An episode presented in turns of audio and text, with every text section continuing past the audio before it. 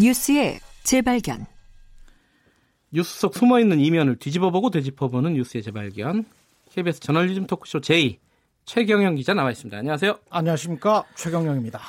오늘은 박수환 문자에 대해서 얘기를 하겠다 이렇게 갖고 오셨어요. 네, 이건 뉴스타파에서 보도를 예, 했었죠. 앞으로도 여, 좀 보도를 할 거라고 제가 알고 있고요. 예, 아직 나온 게 뭐 절반도 안 된다 뭐 이렇게 네. 얘기를 하더라고요. 얼마 전에 이제 뉴스타파 기자가 나와서 직접 브리핑도 했었는데. 그랬군요. 예, 그러니까 박수환의 휴대폰에 저장됐던 한 삼만 건의 문자를 입수해서 지금 보도를 하고 있는 거지 않습니까? 그러니까 박수환이라는 사람이 이제 모르는 분들도 있으니까 예. 따져보면 박수환은 일종의 뭐 홍보 대행사 아, 대표인데, 대행사 대표. 뭐 쉽게 말하면 또 한마디로 로비스트. 예. 예, 뭐, 예. 홍보 대행사라는 것이 이제 기업의 홍보 대행을 해주는 예. 것이고, 그 언론인들이 이 홍보 대행사 대표를 통해서 재계와 접촉하는 어떤 연결고리, 접촉 창구가 돼 왔었던 것이죠. 그래서 그분이 접촉했던 분이 누구냐? 송희영 조선일보 주필겸 편집인이었고, 예. 그분이 대우조선해양 비리와 연결이 돼서 일 심에서 징역 일 년에 집행유예 이 년을 선고받고 지금 이 심이 진행 중이지 않습니까? 그러니까 향응 제공받고 뭐 여행 제공받고 이랬던 뭐 거죠. 대우조선해양으로부터. 그랬죠. 초고와 여행을 예. 해외 여행을 제공받았었는데 예. 이것 말고도 이제 조선일보 기자들이 박수환 대표의 문자를 보니까 네. 아, 선물과 금품을 받았더라. 네. 백만 원 안팎의 해외 명품 스카프가 전달이 되고 딸에게 아, 기자의 딸에게 왕복 미국 왕복 항공권이 제공이 되고 예. 제공한 측은 유수의 기업들이고 중개자는 박수환 대표고 받는 쪽은 조선일보의 국부장급 기자들이었다. 뭐 이런 내용이었잖아요. 그런데 이렇게 선물과 이런 걸 제공받은 걸 넘어서서 그게 사실은 기사에 대한 대가였다. 그렇죠. 이거죠. 그 핵심은 예. 기사의 청탁인데 네. 이 기사의 청탁이라는 것이 사실 그 언론인의 양심과 가, 아, 아주 밀접하게 연관이 돼 있는 문제다 보니까 예. 이게 청탁이었나 청탁이 아니었나는 비슷한 기사가 해당 일에 나와 다른 언론사에도 사실 나왔어요. 예. 그래서 이제 그게 어, 당신 청탁 때문에 이런 기사를 쓴 거지 아니면 청탁 때문에 이런 기사를 누락한 거지라고 말하면 사실은 한도 끝도 없이 됩니다. 예. 이거는 이해상충적인 요소들이 굉장히 많은데 그래서 제가 주제 그 오늘 말씀드리려고 하는 것은 뭐냐면 네. 이런 개인의 일탈적 사건으로만 이런 문제를 봐서는 안 된다. 네. 특히 조선일보 같은 경우는 노골적으로 기사, 보도 행위를 하고 있는 게 아니고 상행위를 하고 있는 구조가 있다. 저도 되게 놀랬던 게 예. 박수환 문자를 쭉 분석해 보니까 예. 조선일보가 왜 이렇게 많은지 모르겠어요. 그럴 수밖에 없겠죠. 아, 그, 예. 뭐 어쨌든 오늘 조선일보에 대해서 예. 얘기를 하시는 거니까. 예, 예 계속 하시죠. 광고 단가가 가장 높고, 네. 그리고 영향력이 그쪽 업계에서는, 신문업계에서는 가장 세다고 하는 쪽이니까, 네. 아무래도 홍보대행사에서 적극적으로 접촉할 것 같습니다. 네. 예. 그런데 이제 조선일보가 직접적으로 어떤 일을 하고 있는지 보자면, 예. 조선일보는 보도와 사업을 구분을 안 하고 있어요. 그건 무슨 말이죠?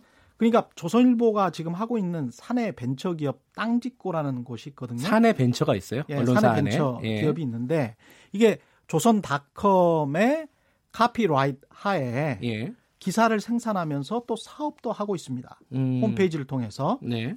누가 봐도 조선일보 홈페이지고 조선일보가 하는 일처럼 보여요. 예. 그리고 실제로 이들 기사들이 조선일보에 반영이 되고 예. 인터넷에 반영이 되고 지면에도 반영이 되고 있거든요. 네. 한 가지 예를 들어보자고요. 예. 리조트 관련된 조선일보 기사 제목들인데 예. 설악권 최초 휴양형 리조트, 뭐 백두대간이 막아줘 미세먼지 없는 강홍은 양양에서 골프 온천을 품격 있게, 골프 온천까지 한 번에 뭐 이런 기사들이 이건 기사 제목이에요? 기사 제목이에요. 광고 카피 같은데? 이거는? 광고 카피입니다. 비슷하죠. 예.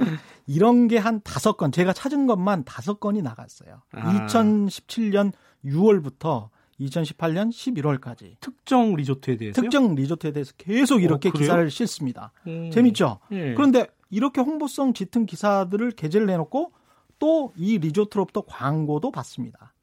아, 기사 옆에 또 광고가 있네요. 예, 광고를 받고 어. 자, 자신들이 이 리조트는 자신들이 조선일보에 광고를 게재했다고 또 홈페이지에 싣습니다. 자신들 리조트 홈페이지에. 야. 대단하죠. 그런데 이 리조트는 조선일보가 주최한 이천십팔 년 조선일보 광고대상 리조트 부분 최우수상을 수상합니다. 참 공교롭습니다. 그런데 이 공교롭게도 이 리조트의 건축 설계를 맡은 유명 건축가가 두 번이나 조선일보 기사에 단독 인터뷰로 등장을 합니다. 너무 많이 공교로운 거 아니에요? 예, 너무 많이 공교롭죠. 그런데 예.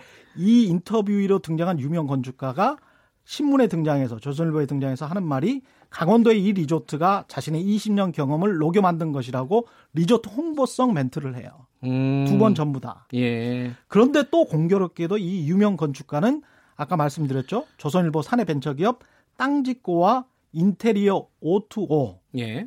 예, 업무 제휴를 합니다. 오투오라는 건 온라인, 오프라인에 예. 전략적으로 같이 사업하자.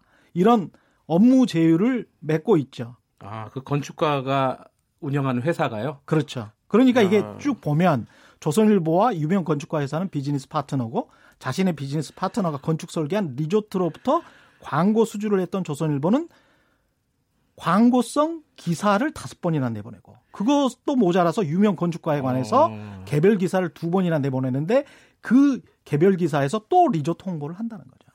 이게 예전에 이제 광고와 기사가 구별이 되지 않는다 이 차원을 넘어서서 완전히 네. 한 덩어리가 돼버렸군요. 한 덩어리입니다. 사업과 네. 언론의 어떤 언론사의 저널리즘과 이 사람들은 이걸 퓨전이라고 하더라고요. 퓨전. 아, 예, 이걸 퓨전이라고 한답니다. 예. 업계에서는. 그렇다 보니까 네. 조선일보 일면에 일월 이십구일에 이런 기사가 났는데 네. 일면에 난 기사입니다. 네. 서울 아파트 글로벌 금융위기 거래 절벽. 뭐 그냥 평범해 보이죠. 네. 거래 절벽 뭐 이러니까. 그러면서 거래 절벽 때문에 부동산 중개업소뿐만이 아니고 후방 산업까지 타격을 입고 있다. 그런 네. 산업들이 이사 서비스, 가구, 가전 제조업, 인테리어업 등 다양한 부가가치 창출 기회가 사라지고 있다. 예. 이렇게 조선일보가 주장을 하거든요. 예. 근데 이런 다양한 부가가치 창출 기회를 노리고 있는 곳이 조선일보예요. 조선일보가 땅짓고라는 이 사내 벤처기업을 통해 가지고 지금 오투오 업무 제휴를 맺은 업체들을 제가 쭉 조사를 해보니까 네. 건축 관련 협회, 기업, 인테리어 업체, 부동산을 주로 투자하는 대체 투자운용사, 부동산 임대관리업체, 전, 전국 개발 정보업체, 이 땅 장사하는 사람들, 이런 음. 사람들과 전략적 업무 제휴를 맺고 땅짓고 홈페이지에서는 빌딩 매물, 인테리어 견적, 이 견적서를 직접 받습니다. 예. 인테리어 견적서를 소액 투자, 재테크, 건축주 대학, 집짓기, 홈데코 이게 지금 언론사 홈페이지입니까?